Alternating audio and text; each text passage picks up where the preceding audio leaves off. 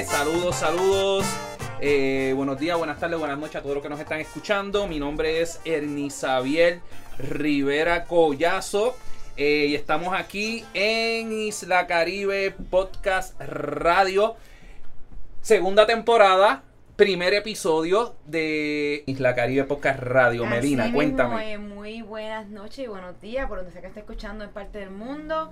Y nada, gente, bien contento porque ustedes saben, la Caribe Podcast Radio comenzó hace tiempito atrás, pero tuvimos un tiempito libre y ahora venimos con la segunda temporada. Listos con muchas cosas nuevas, chéveres. Y nada, mi gente, quiero primero que todo disculparme porque estamos un poquito tarde. Para la gente que está viéndonos en vivo, estamos como 45 minutos tarde, pero eso es como esto es la voz. Más o menos. Prácticamente, esto es parte de, parte de ser ponceño y este, esto la voz, mi gente. Esto, eso que gracias a todo el mundo que está viendo ahora, todo el mundo, y estamos en vivo. Y vamos entonces a comenzar oficialmente este Isla Caribe Podcast Radio, eh, episodio número uno de la segunda temporada. Nosotros el año pasado tuvimos la primera temporada de este Isla Caribe Podcast Radio, hicimos 51 episodios y todos fueron un éxito. Y nosotros pues hoy día hemos querido iniciar este Isla Caribe Podcast Radio, segunda temporada, primer episodio, con nada más y con nada menos que con este gran amigo que vamos a estar conociendo hoy. Vamos a estar conociendo sobre su trayectoria, sobre su vida eh, y todos sus planes que tiene este gran amigo Carlos Cao Vélez Franceschi. Buenas noches, Cao. Eh, buenas noches, Ernie, a ti, a Melanie y, y a todo el público que nos está viendo, ¿verdad? Porque por es, mucho mundial. público, es mucho público.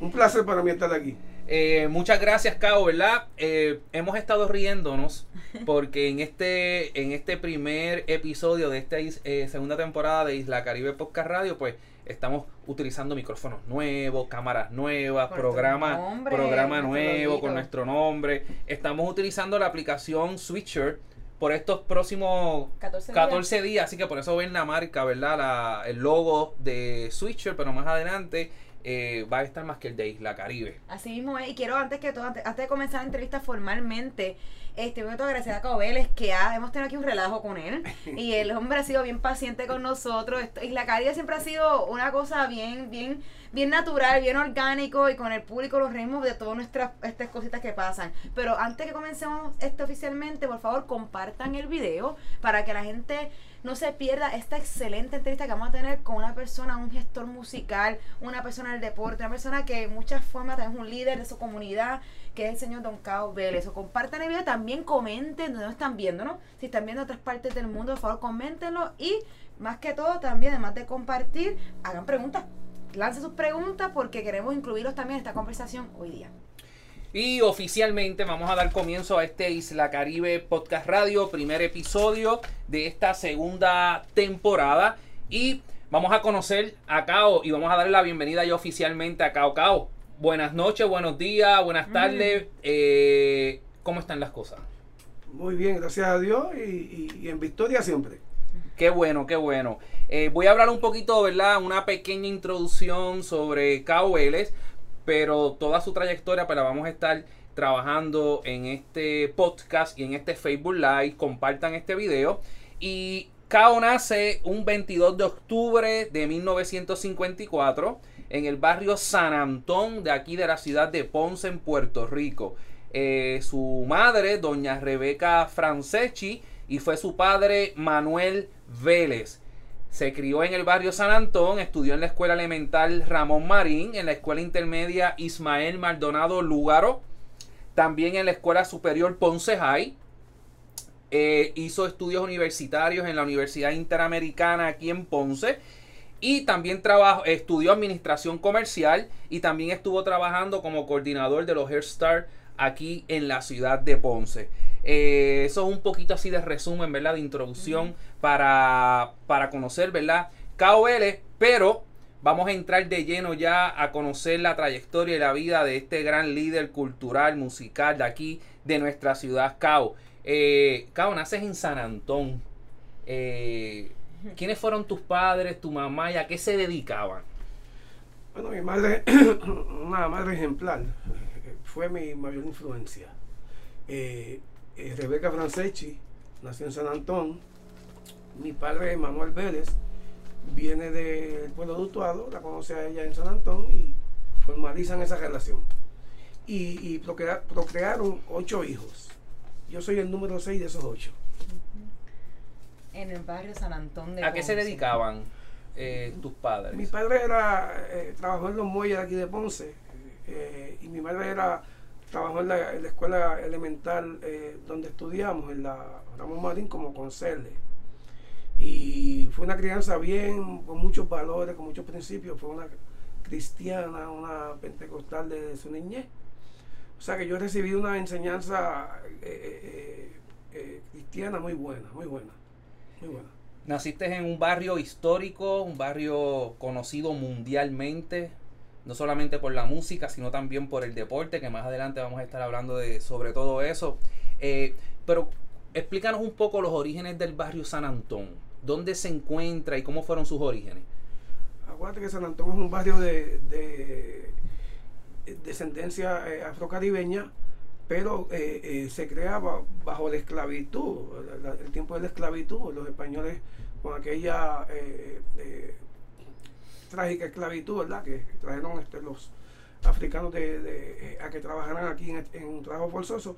Y, tra- y San es un barrio de descendencia africana totalmente.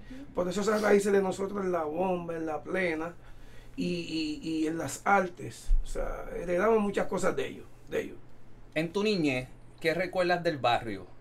Yo me crié entre béisbol, atletismo, música, deporte y música. Lo que uno piensa cuando piensa en San Antón. Uno Sí. piensa en béisbol, uno piensa en deporte, uno piensa en, En música, en atletas. Algo quiero preguntar sobre San Antón. Es San Antón es un barrio que se conoce en el mundo, porque todo el mundo dice la plena es de Ponce, es del barrio de San Antón. Este San Antón es una comunidad que es, es un barrio que se crea como resultado para darle, para hacer hospedaje de unas personas que se, unos esclavos que servían una hacienda que era la hacienda Esperanza, si no me equivoco. ¿Cuál es la hacienda que atendía este, esta comunidad? Habían, perdón, habían varias haciendas. La hacienda Estrella, que era Sí, la, Estrella. Estrella, que era la, la- la- la- la principal eh, eh, eh, eh, hacienda en todo esto, donde se generaba tal vez la, la economía, giraba toda la economía sobre ella. Y es lo que hoy en día, San Antón era un barrio bien extenso, es lo que comprende Villa del Carmen hoy en día. La Villa del Carmen, la hacienda Wow. Estrella era desde San Antón hacia toda ese, eh, eh, esa organización hoy en día que se conoce como Villa del Carmen.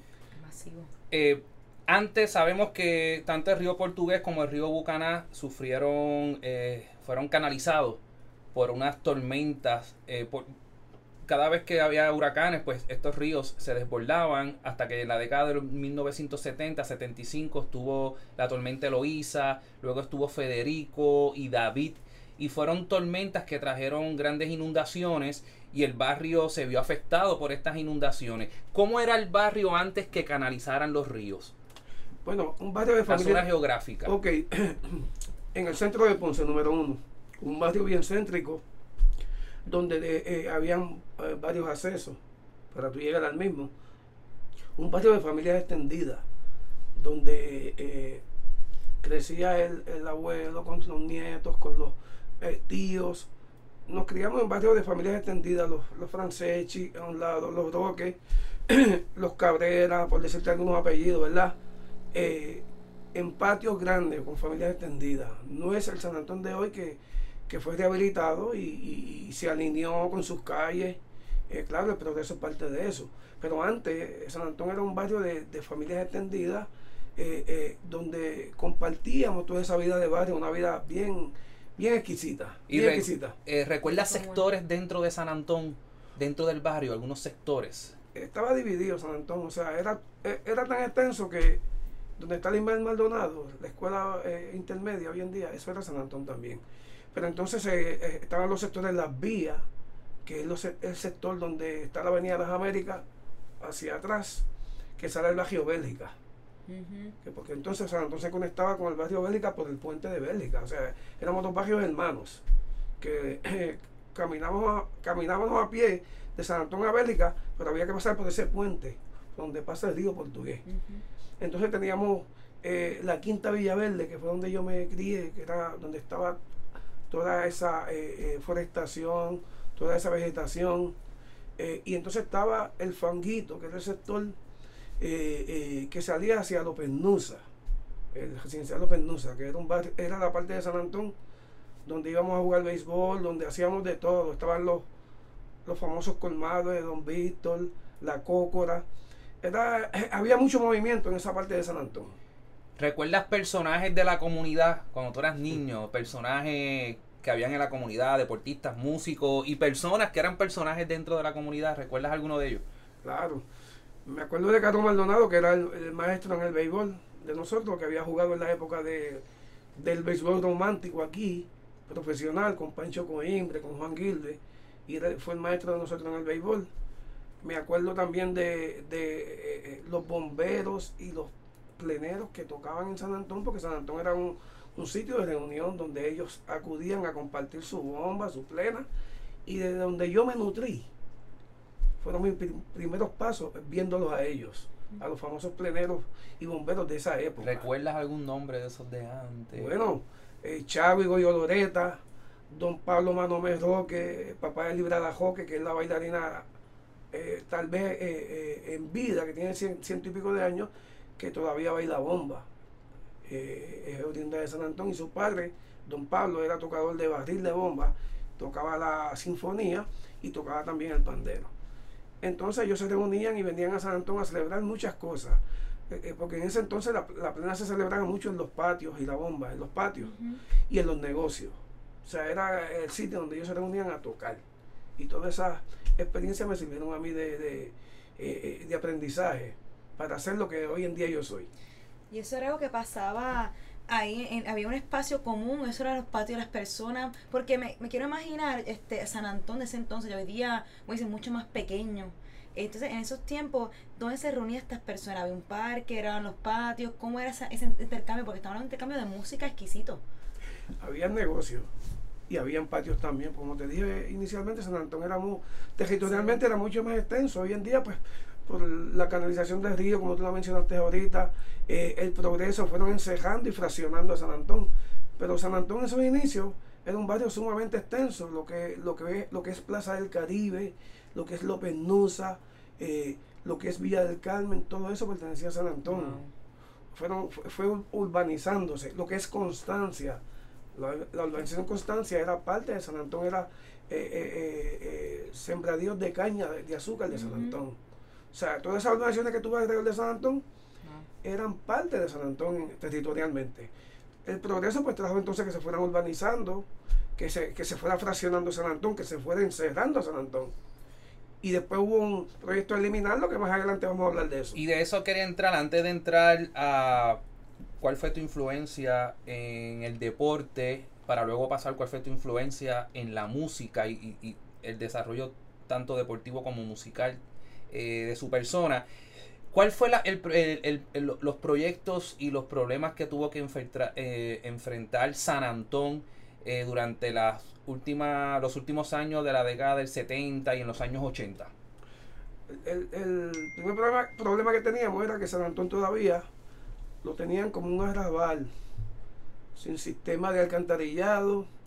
¿Por qué? Porque la Junta de Planificación no tenía planes con San Antón para desarrollarlo, eh, eh, mejorarlo, rehabilitarlo, porque había un, plan tras bastidores de eliminarlo para traer eh, comercios, edificios y, eliminar toda esa historia de San Antón en ese entonces.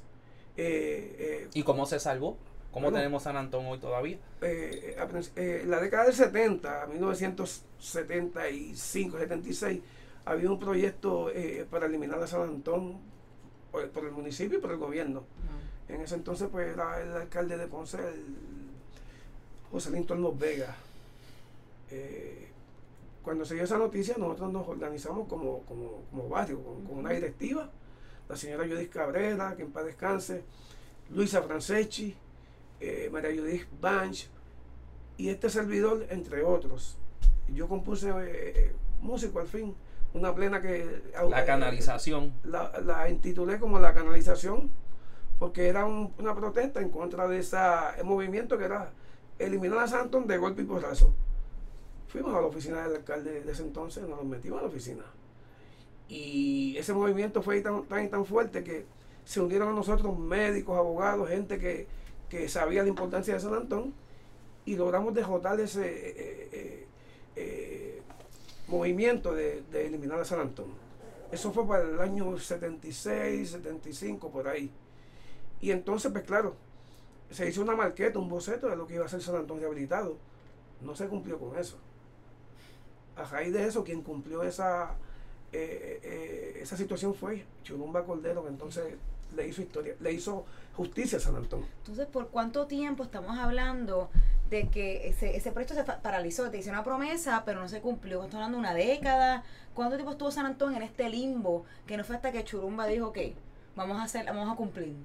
Ok, cuando eh, Joselín Tolmos, eh, que era el, el alcalde de turno, muy amigo de nosotros, porque también tengo que decir las cosas como son, él nos ayudaba con uniformes para los equipos de béisbol, él tenía un- una empresa que se llamaba Tolmos y Tolmos Construction, que era eh, una firma de desarrolladora, de contratista.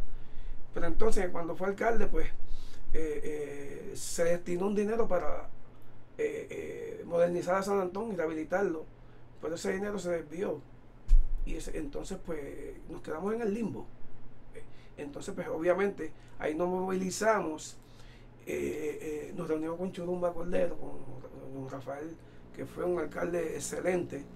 Y él tenía mucho interés en rehabilitarlo. Pero previo a eso, Roberto Cruz, el representante, declara zona histórica San Antón para que eh, eh, no pudiera ser eh, Intervenida. intervenida por ningún político, por ninguna entidad. Al hacerlo zona histórica, pues entonces se, se buscó el presupuesto con el gobierno federal por el proyecto Home.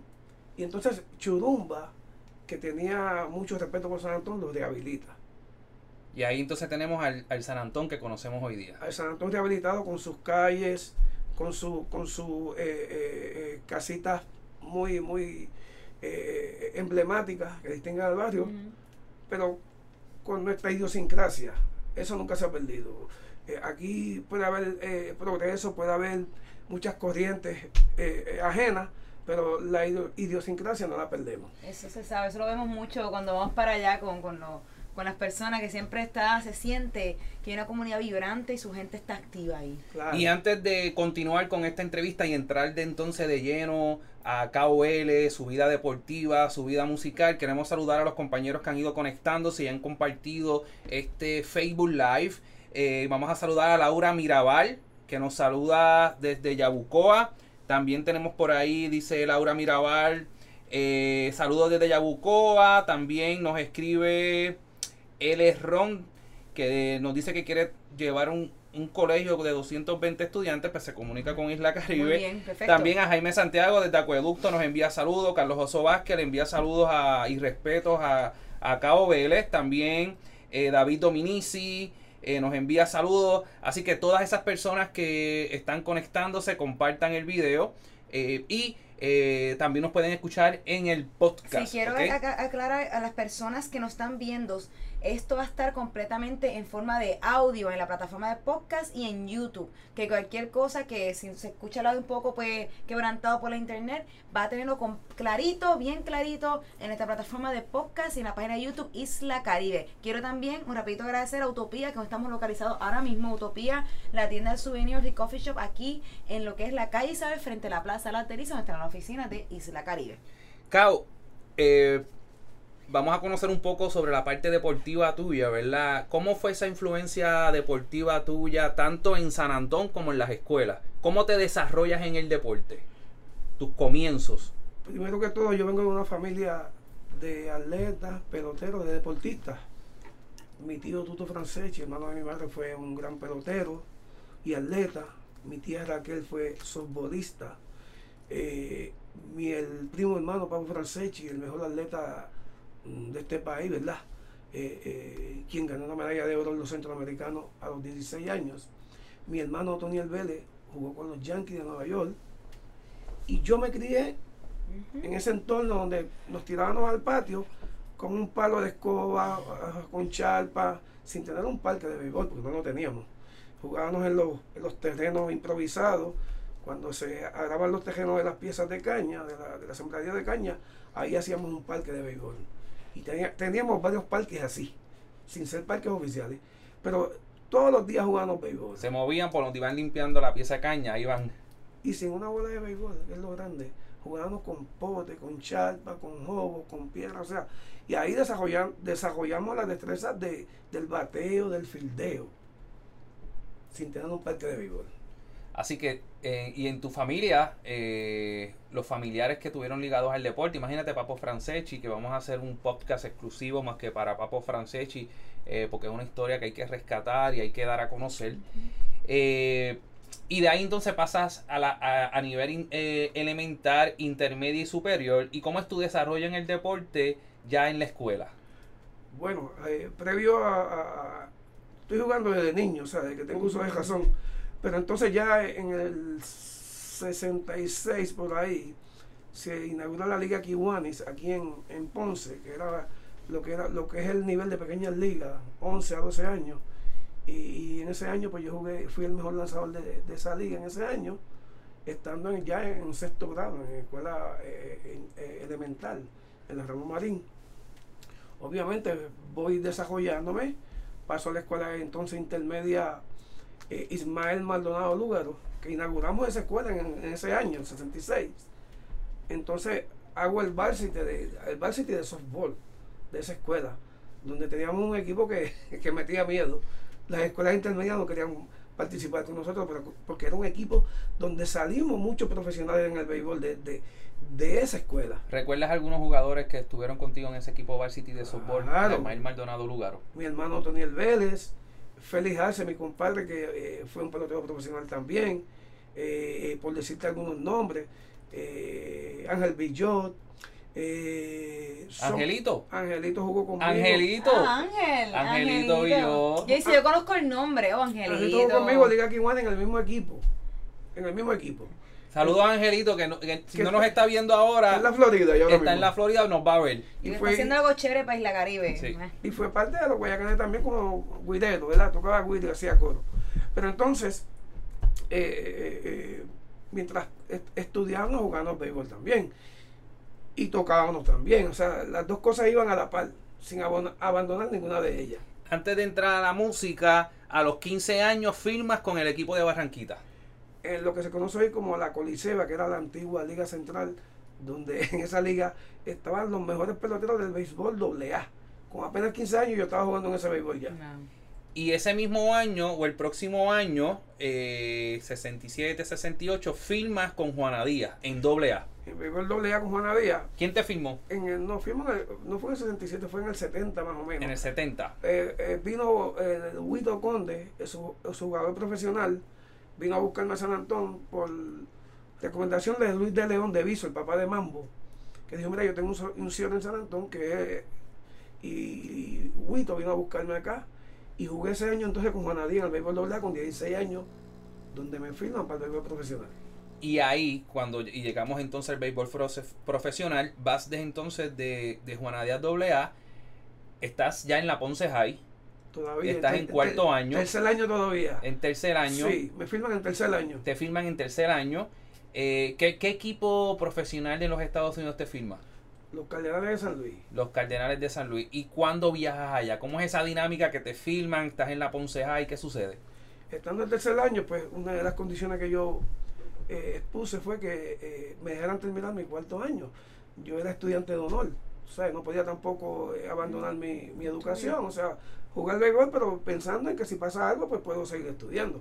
Pues entonces, ellos me, me dan un dinero adicional para estudiar en la universidad, si acaso eh, quiero estudiar, pero me dejan entonces terminar mi tercer año, voy, voy un mes a Estados Unidos a jugar béisbol, porque acuérdate que la escuela termina en, en, en mayo, ¿verdad? Yo viajo a, en junio a Estados Unidos a jugar béisbol, pero ya en agosto estoy aquí de nuevo.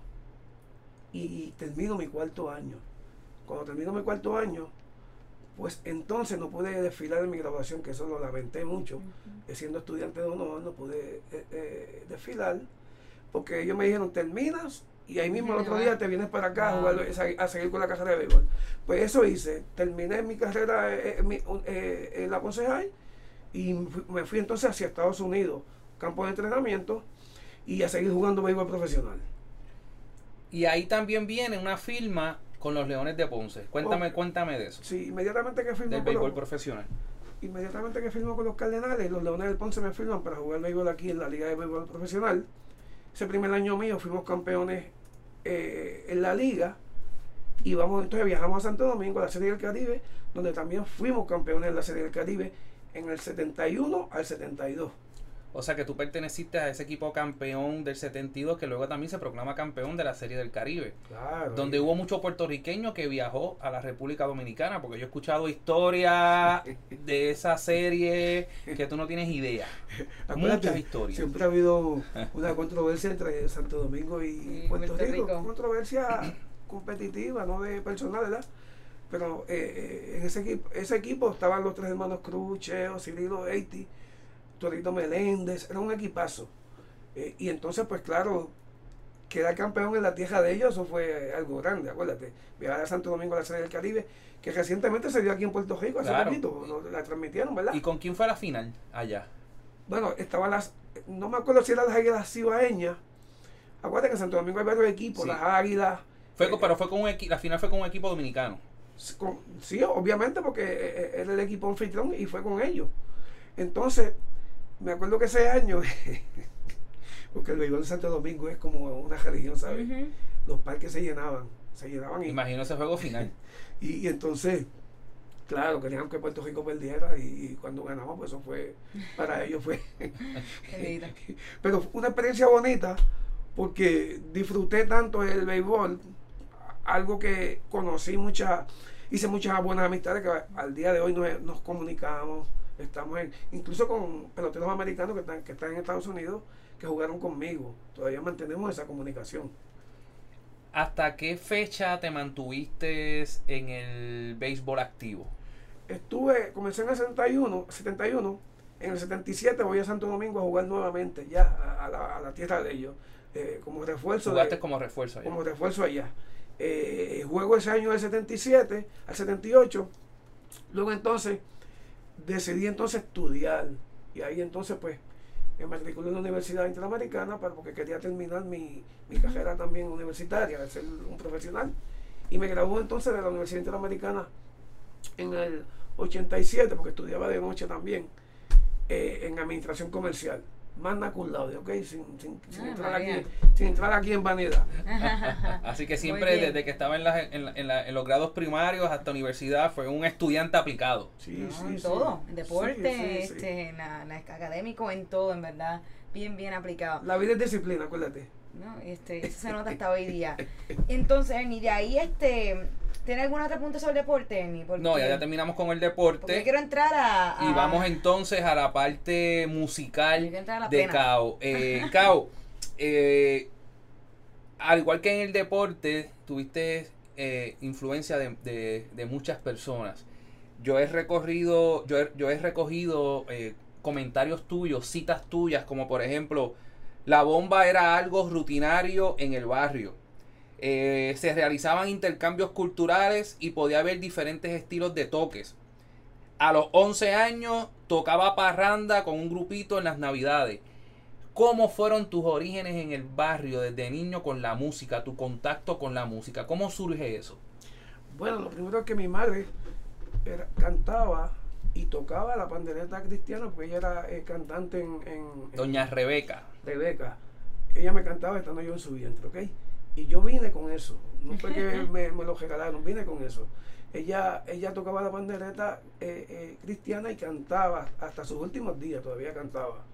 Entonces, mi tío, Tuto Franceschi, eh, le gustaba la percusión, eh, tenía unas timbas y un pandero, y mis primeros toques en una timba fueron con él, más o menos a los 11 11 años. Pero entonces me regaló un pandero, a mí y a mi primo Ico, donde íbamos en las navidades tocando parranda por la, la organización Constancia, para buscarnos los chavitos para navidades, para comprar la ropa. Y crecimos eh, conociendo esos toques de- del pandero, del bajil, a temprana edad. A bien temprana edad, viendo todo esto, como te mencioné, viejos pleneros y viejos bomberos de aquella época. ¿Recuerdas canciones, eh, títulos de canciones o temas de canciones de aquella época que tú escuchabas? Que hoy día son muy poco conocidas o no se conocen. Eh, ¿Alguna canción, algunos cuentos que musicalmente se escuchaban? Bueno, acá- Anécdotas. la plena era bien. Por eso. si yo te digo, hay, hay plena. hay temas aquí en plena que no debemos ni no decirlo, pueden porque, cantar. porque la plena era lo que sucedía, lo que pasaba, eh, anécdotas de cosas que pasaban, de amoríos, de cuántas cosas había, ¿verdad? Pero todo giraba en, en relación a lo que estaba pasando, ¿verdad? Pero había un respeto en la bomba, porque entonces la mujer se vestía con su, con su traje, con su falda de encaje, eh, eh, con ese respeto que se le tenía a, a esa música, a ese bajil de bomba. Había, había un- una ceremonia donde eh, eh, el tocador y la bailarina se comunicaban. El tocador tenía que anticipar el paso que iba a dar la bailarina para él entonces ejecutar su instrumento. Era todo un orden, un orden. ¿Dirías que en el barrio San Antón se escuchaba ambos, la plena bomba mucho o, o la plena dominaba más que todo?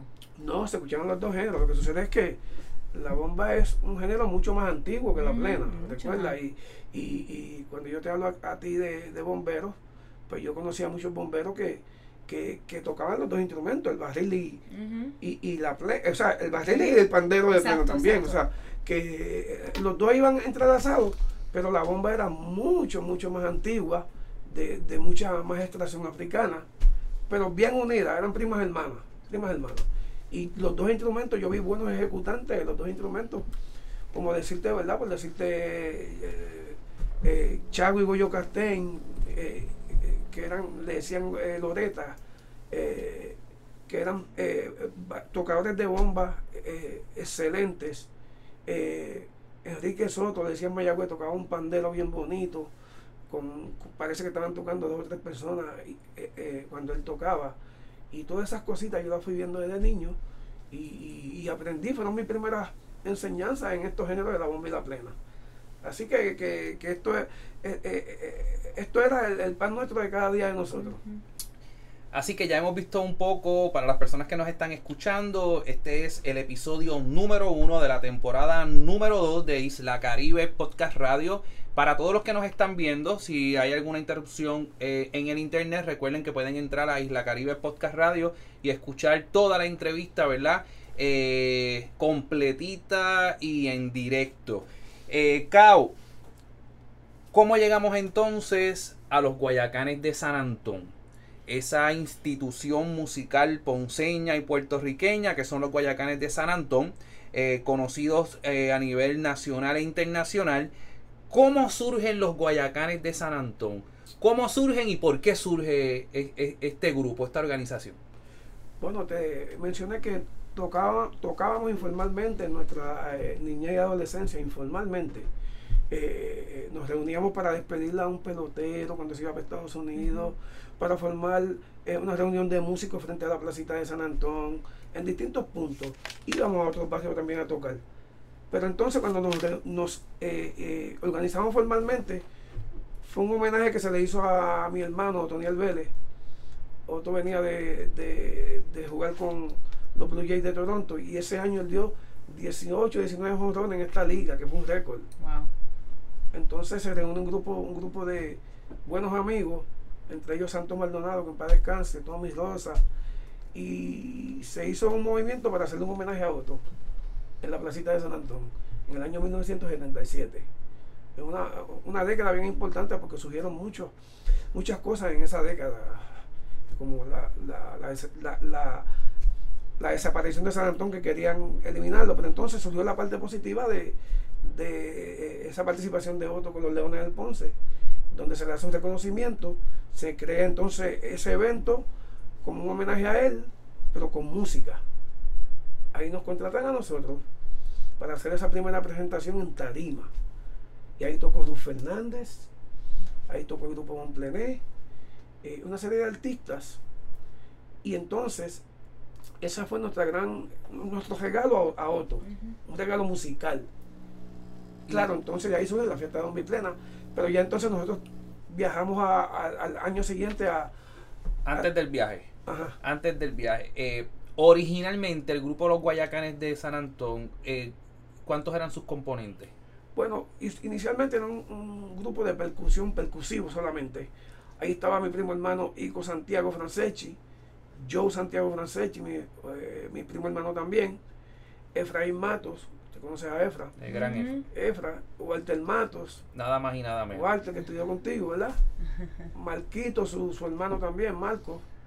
Y entonces teníamos otra serie de músicos como eh, eh, eh, Piro Reyes, que es el papá de Mulsi, que también fue de ese grupo. Eh, casi todos éramos de San Antón, ¿ves? todo, todo. Y entonces pues empezamos con un grupo solamente de percusivo, de percusión, con baile. Teníamos bailarinas también. Y la adición de otros instrumentos al grupo de los Guayacanes de San Antón, de otros músicos, eh, ¿viene después o antes de los viajes que comienzan a hacer?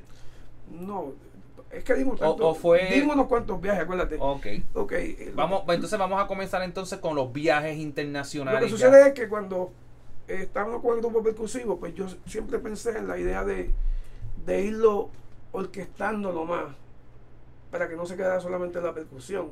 O sea, fue, fue- trascendiera un poquito más al público. Traje un bajista, que se llama Jules Goldian Marescon, que es Goldian, que es uno de los mejores bajistas que hay en Ponce. Gordian. Goldian fue mi primer bajista. Estuvo en la fiesta el domingo El domingo tocó con, con Chalina. con Chalina, La Perla. con la perla. Estuvo Gordian allí. eh, vaya, vaya mi saludo a Goldian, que es un hermano de infancia también. Excelente. Entonces traje a Jesús López, tresista, que fue tresista de La Perla. Hoy en día está tocando con el grupo Esencia. Pero fue tresista de nosotros. Con ese grupo así, bajo, piano, percusión, viajamos a Nueva York.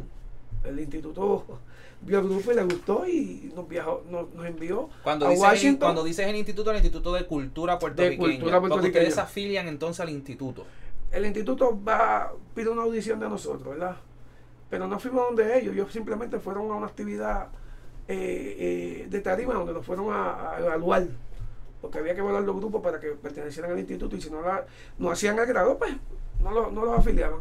Y en esa presentación que nos vieron, ahí rapidito dijeron, ustedes tienen que estar aquí.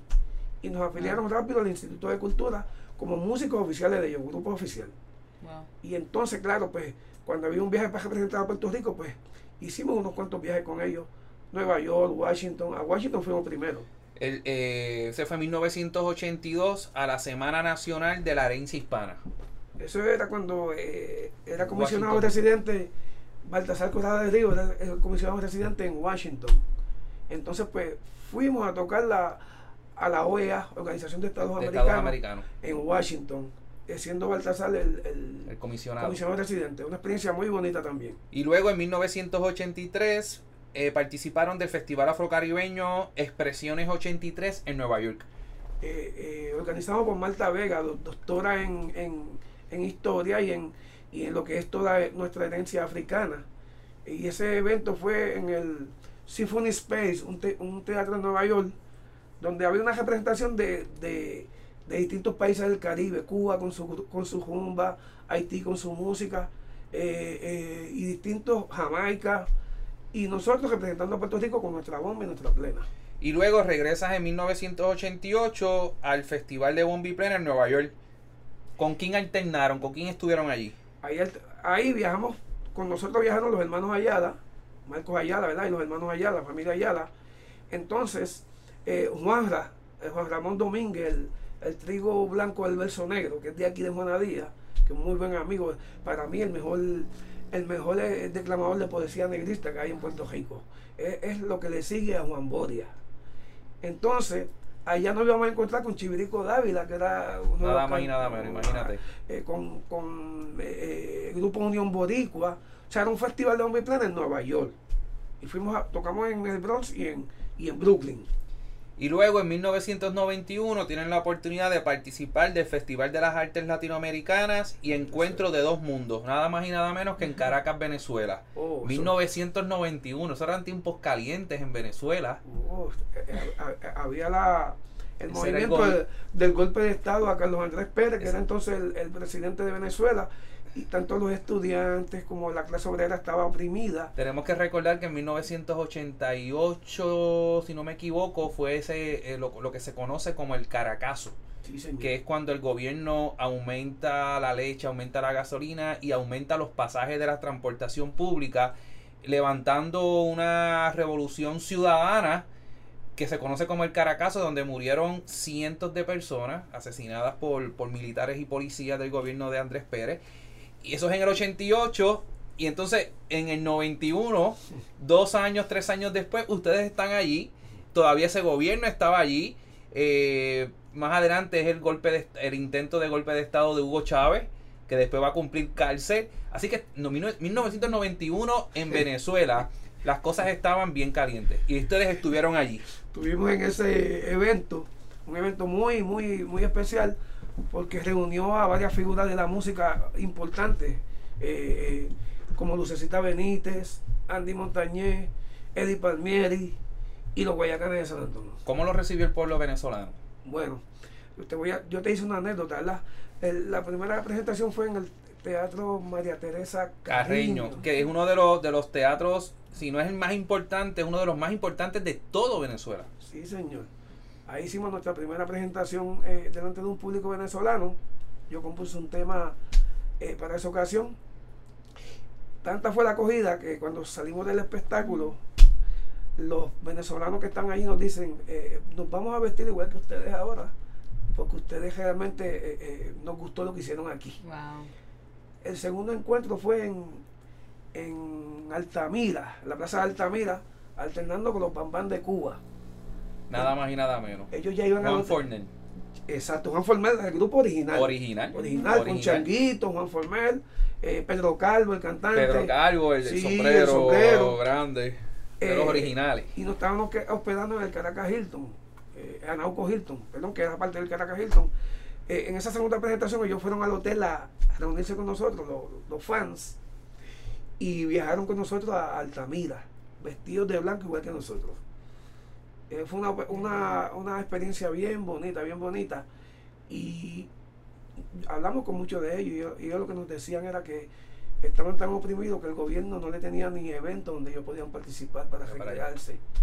Y ese día ese evento fue al aire libre en la Plaza de Altamira y bajo un aguacero ellos estaban con sombrilla porque eran tan pocos los eventos que el gobierno les dejaba participar que ellos se mojaron en ese evento, literalmente. gobierno de Andrés Pérez. En 1997 tienes la oportunidad de en Puerto Rico eh, participar en una actividad en el Museo de Historia del Viejo San Juan, donde también tienes la oportunidad de, de alternar con los Bam Bam nuevamente, pero en Puerto Rico. Sí, ese evento especial también porque eso lo organizó Denis Mario, el pintor. Y Denis Mario me dijo, me llamó y me dijo, hay aquí 500 grupos de bomba y plena, pero el que me gusta es el tuyo. Yo quiero que tú vengas para acá y toques acá con los guayacanes. Y ese, ese día, pues, alternamos en el Museo de Historia del Viejo San Juan con los Bambán de Cuba. Ahí nuevamente nos reencontramos de nuevo con ellos, en el Viejo San Juan. Y fue una experiencia súper, súper maravillosa también. Entre otras, eh, estamos en Isla Caribe Podcast Radio, episodio número 2. Compartan el video tienen la oportunidad de, del podcast. Sí, sí, el, podcast se escucha todo el audio completo y también va a estar el video este completo en YouTube, este grabado por otra cámara. Quiero hacer una preguntita porque los Guayacanes Santos se funda en 1977. Estamos hablando casi 43 años de victoria. ¿Cuándo es el aniversario? El aniversario 43. se, supone que ya de enero en adelante lo cumplamos. Ya, ya, ya, celebrarlo, sí. Tiene una fecha de inauguración. Esto comenzó el año, nuevo año. Pregunto porque estamos hablando un grupo que toca plena, que lleva tanto tiempo. Hay otros grupos comparables en esta, que lleve tanto tiempo unido, tocando plena, y con algunos integrantes que todavía están ahí desde el principio, usted no es el único. También está Efra y otras personas. Entonces, estamos hablando que es fascinante cuando yo no sabía que los Guayacán Santón era tan de los 1870. Pensaba que eso era de los 90. Pensaba que eso ha comenzado cuando era chiquita. Estamos hablando que es un grupo que lleva tanto tiempo llevando la música, todavía está bien activo. Sí. Eh, cuando, al final lo voy a preguntar dónde va a estar próximamente, pero es tanto es muy activo.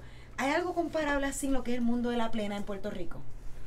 Bueno, eh, mantener un proyecto así no es cosa fácil, y más cuando en este país la música eh, nuestra pues es marginada, discriminada. hay que luchar mucho para mantener un grupo y cuando tú trabajas también con músicos pues tiene que bregar con muchos problemas. Uno como director son muchas las cosas. Y tiene que ir renovándose, actualizándose, eh, eh, para, no, para no perder la vigencia, porque hay que estar vigente. Esa es mi, palabra, vigencia. Y claro, pues entonces, de ese grupo original, como tuviste allí, pues está Efraín, Mato, ¿verdad? Efra, eh, ¿qué es lo que nos queda de ese grupo original? Porque si tuviste allí, pues tengo un muchachito de, Tiene de- muchacho- conservatorio. tiene- tiene tocando gente joven. Joven, seguro. Buenísimo. Tienes hasta en el frente, tienes también a un muchacho, a- muchacho jovencito. A Kevin, que es el hijo de Massimino, que es cantante. Que Y trom- trombonista, Bueno. de los mejores. Massimino fue, fue a sustituir a Carlos Brandi, que es el, es el trombonista en, en- en- de planta, pero él tenía unos problemas con la esposa y no podía estar. Pero Massimino ha, tocado, ha trabajado conmigo bastante ya. Y, y si te fijaste at- atrás, el brass que había, en la parte posterior, Pucho Juiz, la trompeta, que es una primera trompeta excelente, Eh, de Andy Montañez, de mucha gente más. director o, o, De la eh, banda. de la banda municipal de Ponce, imagínate. Pero aquí ha pasado Chago Martínez, que en paz descanse, el alcalde de Juanadía, que es uno de los mejores saxofonistas de Puerto Rico, su hijo Brian, eh, y una serie de músicos que obviamente uno, uno no puede quedarse local, ¿verdad? En su, en su pueblo, tiene que entonces moverse a otros. Y el brass mío eh, originalmente era de Juanadía totalmente. Eh, fueron estudiantes de Chago Martínez, casi todos ellos.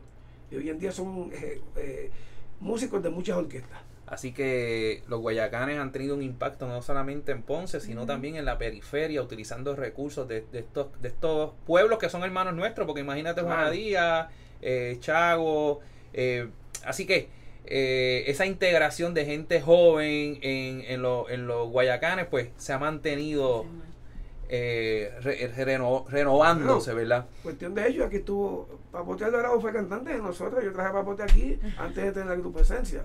O sea, esto ha sido como una escuela para todo lo que está pasando aquí.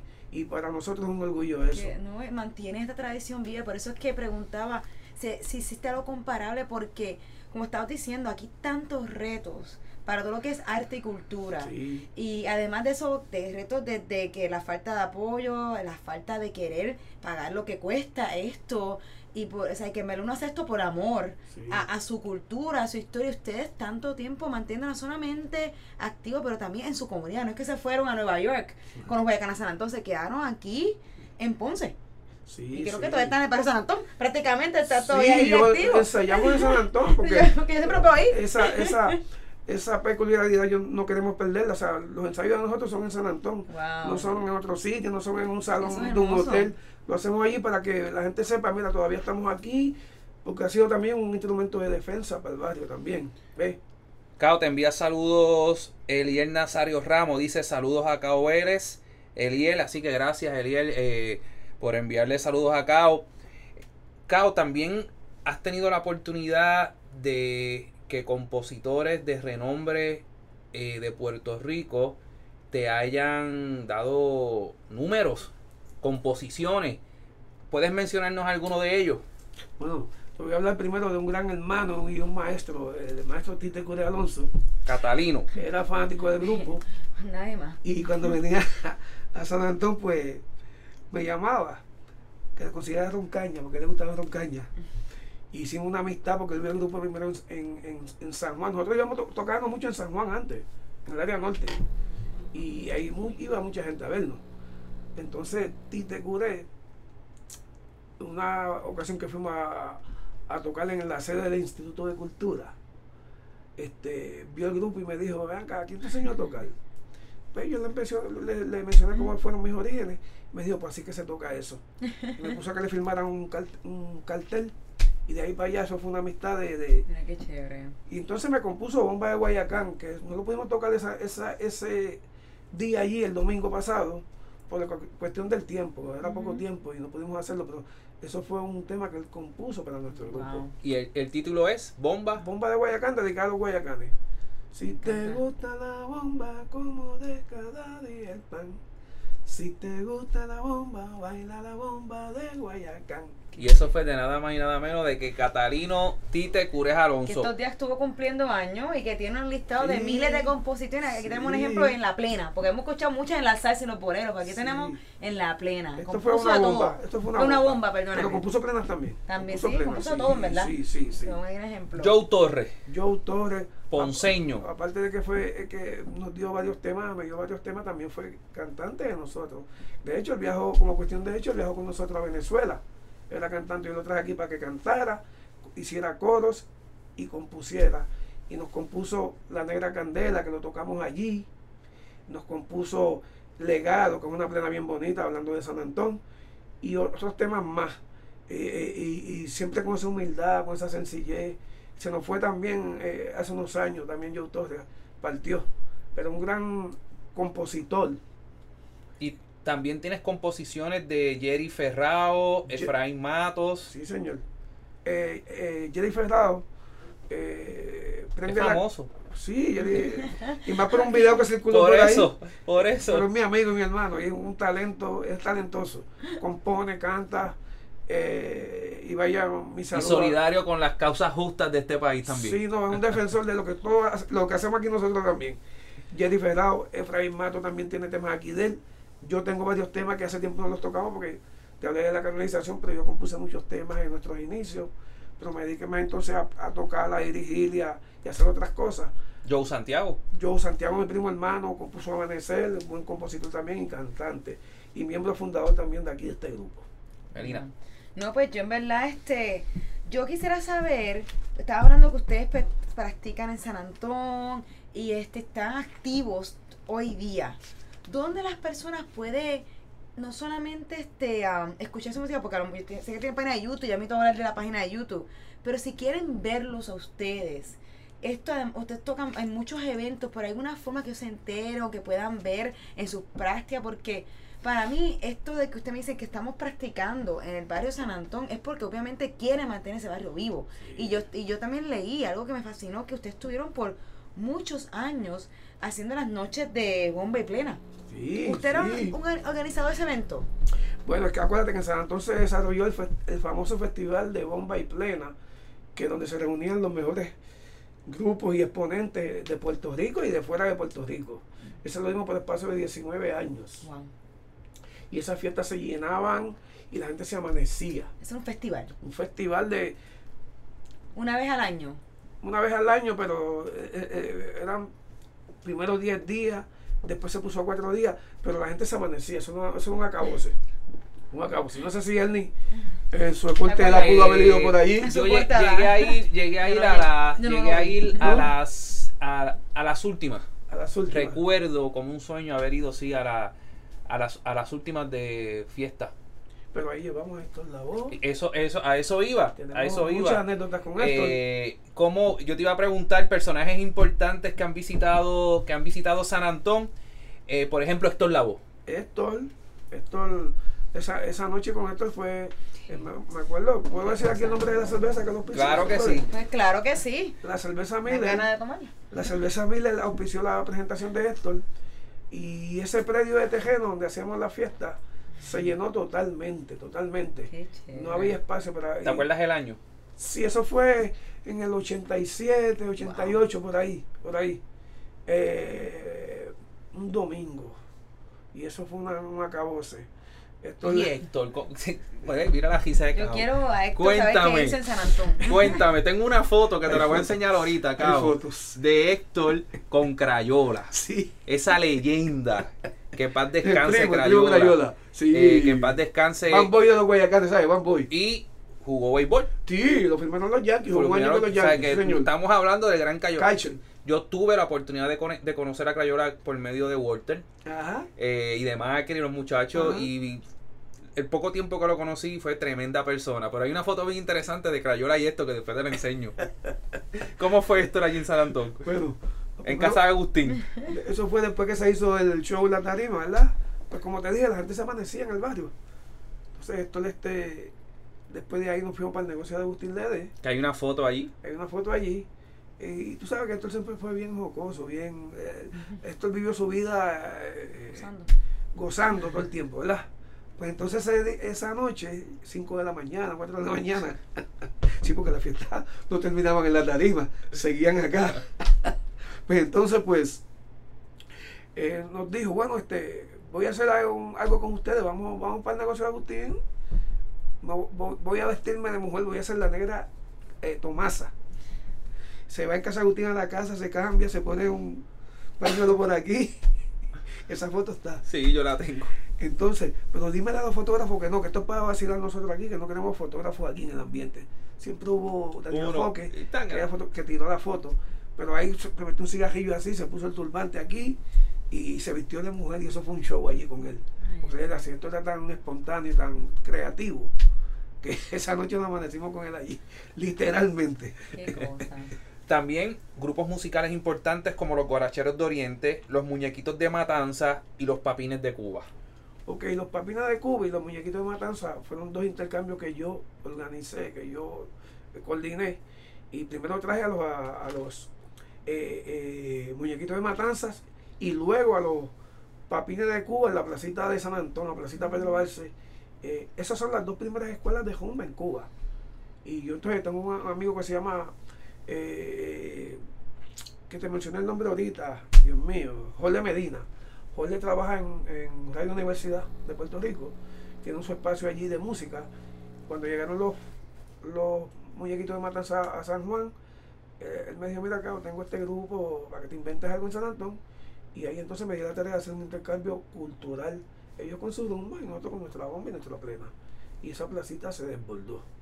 Yo he visto una foto de los Guaracheros de Oriente frente a Sarabanda. Ese, La ese- tienen en Bélgica esa foto. Ese evento lo hizo Efraín Mato, Efra, cuando tenía él esa la banda. Efra trajo a los a los guaracheros de Oriente a, a- a su negocio, pero ellos salieron fuera del negocio tocando por todo el Correcto. con micrófonos esos inalámbricos y fue un verdadero show también ese.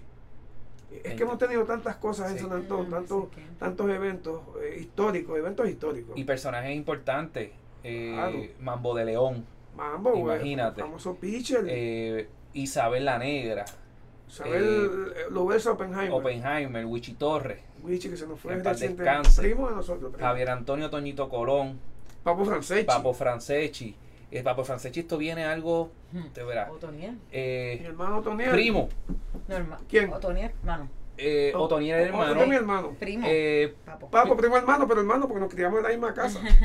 ¿Y cómo, eh, cuál es el nombre cuando uno entra a San Antón? Que está Pimo, eh, que vive cuando entras por, Sana- por Sarabanda a mano derecha, Ajá. en estas casas que te encuentras rápido a mano izquierda, que también jugó béisbol. Primo eh, jugó béisbol. Que jugó béisbol, Sí, Primo es, Primo jugó segunda base Primo. con, con Santurce y con los Leones del Ponce. que él es loco cada vez que nosotros llegamos allí con turistas, Sí, rápido que viene. Él estuvo el día que tú fuiste entrevistando Claro que allí, sí. En la fiesta informal que ahí. teníamos Claro allí. que sí, ¿Está siempre en iba al toda la frente. fiesta? ¿Eh? ¿Está en toda la fiesta? Sí, O sea que- chistes. Ahorita cuando hablamos y ya nuestro director allá nos está haciendo señas que estamos terminando, Cao. Pero tú mencionaste algo ahorita cuando hablábamos antes de, de la- de- del Facebook Live y de el podcast, que San Antón lo más seguro es la comunidad que más peloteros ha dado eh, sin un parque de pelota Sí, y peloteros profesionales. profesionales. y del béisbol doble A ni se diga. Eh, eh, una comunidad sin un estadio de béisbol, jugando en los parques improvisados, eh, alrededor de 40 peloteros profesionales, profesionales. Eh, un listado que se está haciendo para someterlo a un artículo que se va a hacer para el nuevo día y para el señor eh, José Rodríguez, fotoperiodista. Y esa encomienda pues ya la, se la hicimos llegar a él ya esa información. Pero un barrio con, bueno, para la época de Coimbre, Caro Maldonado, Imagínate. Marzo Cabrera, Juan Gilbert, Felo Gilbert, que, que son peloteros famosos de aquella época y son oriundos de San Y Antonio. hay una nueva generación, el hijo de Walter. Sí, eh, el nuevo está, está en Minnesota. está en Minnesota. Walter Andrés. y Waltito, el, ni- el nene, eh, ajá, también por eso Walter, Walter Andrés. Walter Andrés. está jugando ya eh, En colegio. está en colegio. Sí, en colegio. colegio. colegio. Y el mismo Walter también jugó Walter béisbol. A también con los Sí. cachorros de Ponce. Sí. Y fue discípulo de nosotros en el béisbol también. Y excelente músico, cantante. Hay una foto bien interesante de Walter que yo no sabía que era Walter.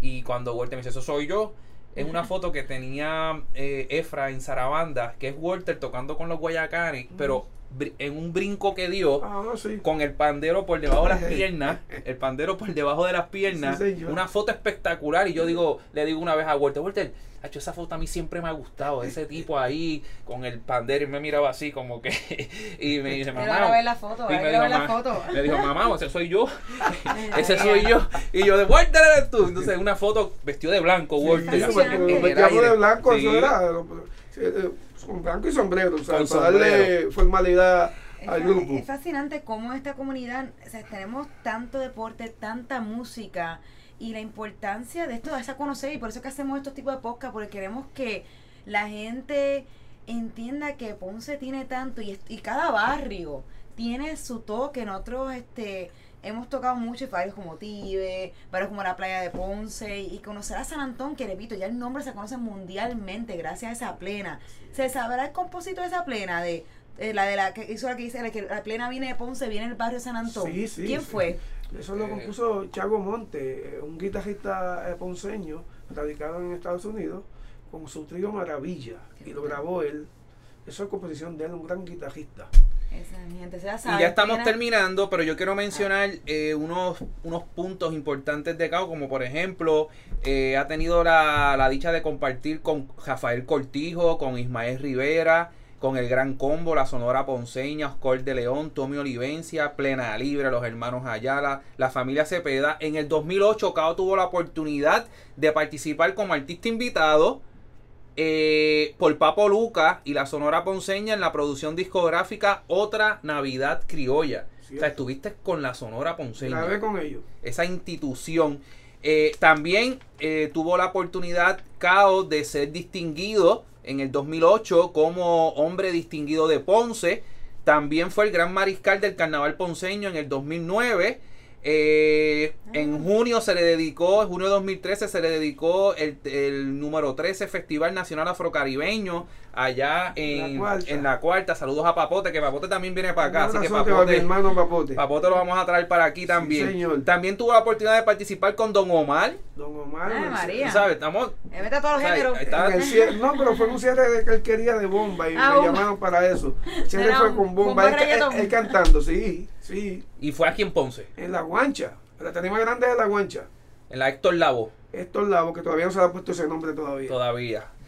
Ah, ya medio está como que una No, cosa no, te, no, no, te- no te pongan malo, que estamos terminando. Bueno, bien. mi gente, estamos Nos terminando. dedicamos el, el, el, el Día Nacional Añade, de la añade. Plena en San Juan Ah, también. el Día Nacional, el Día Nacional de la Plena también fue dedicado. En, en- también se le dedicó el Festival de la Quenepa en San Antón. San Antonio. También. Así que, gente, esto es, aquí tenemos información para, mira para allá, mira, mira, hasta por detrás, por delante y por detrás. Ay, María. eh, la vida Hay que actualizarlo. de Cao Necesitamos una página en. Wikipedia de caos y todo eso para tirarlo en Wikipedia porque, repito, en nuestros barrios, en nuestras comunidades hay tantas superestrellas como Cao Vélez. Hay que conocerla, hay que agradecerle por su trabajo Gracias. porque es un trabajo increíble que está haciendo por tu comunidad, por la música y por Ponce. Y eso, y eso lo queremos nosotros apoyar, queremos que el mundo se entere, que lo, lo busquen ustedes, que apoyen su música en los conciertos. Si tienes un concierto que viene pronto, nos avisas aquí. Seguro Puedes sí. lanzarlo porque nos avisa, lo mencionamos o en la página porque queremos que la gente apoye lo de aquí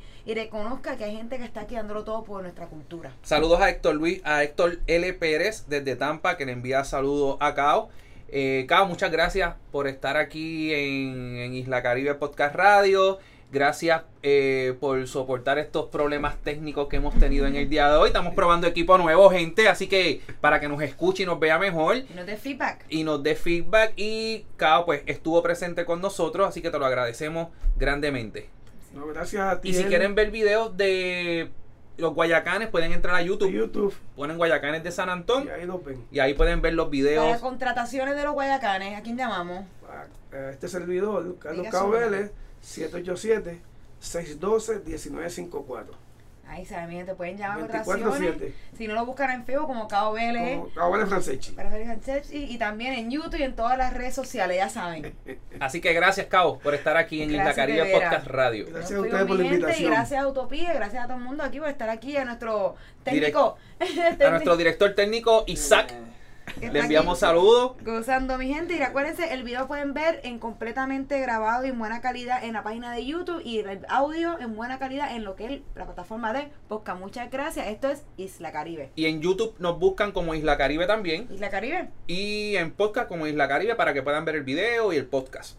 Pero mi gente, y buenas noches, buenas tardes, buenos días, donde sea que esté escuchando. Buenas noches.